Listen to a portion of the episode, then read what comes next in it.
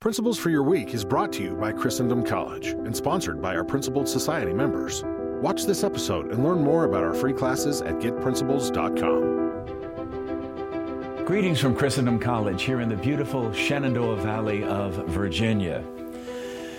You know, a great part of our Catholic tradition in education, our intellectual tradition, has been to recognize the importance of education in the liberal arts.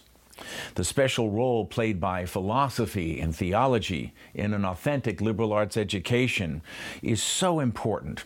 It is something that used to be universally recognized in the West until very recently. One of the great examples of the influence of this education can be seen in the writings of Dr. Martin Luther King Jr. in his famous Letter from a Birmingham Jail, which he wrote back in 1963.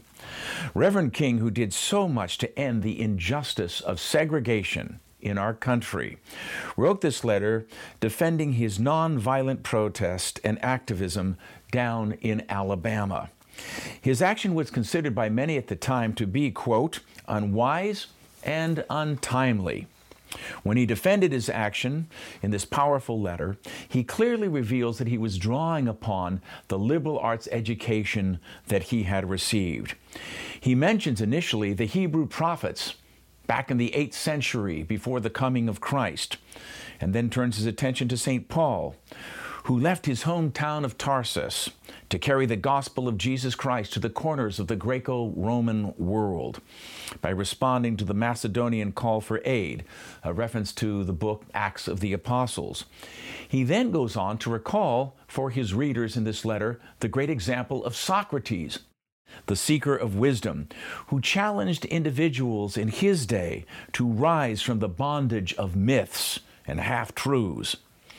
Of course, in his battle against segregation, he went further. He turned to the writings of St. Augustine that he was familiar with and pointed out St. Augustine's great teaching that an unjust law is no law at all. And then he goes even further Given my Dominican background, I feel I have to mention this as well. He turns uh, to the wisdom of St. Thomas Aquinas, the angelic doctor, in this letter as well. And he goes on to say that an unjust law is a human law that is not rooted in the eternal law and the natural law. End quote. He also refers to the Jewish philosopher Martin Buber, all the fruit of a great liberally educated man. This letter remains a shining tribute to Reverend King's defense of human dignity and the dignity of all mankind.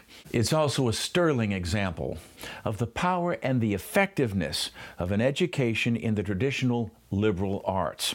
Such an education is so necessary today to guide us through the confusion and ideological distortions of our times. And we can learn a great deal from that writing and that powerful letter. Thank you for being with us today, and may God bless you.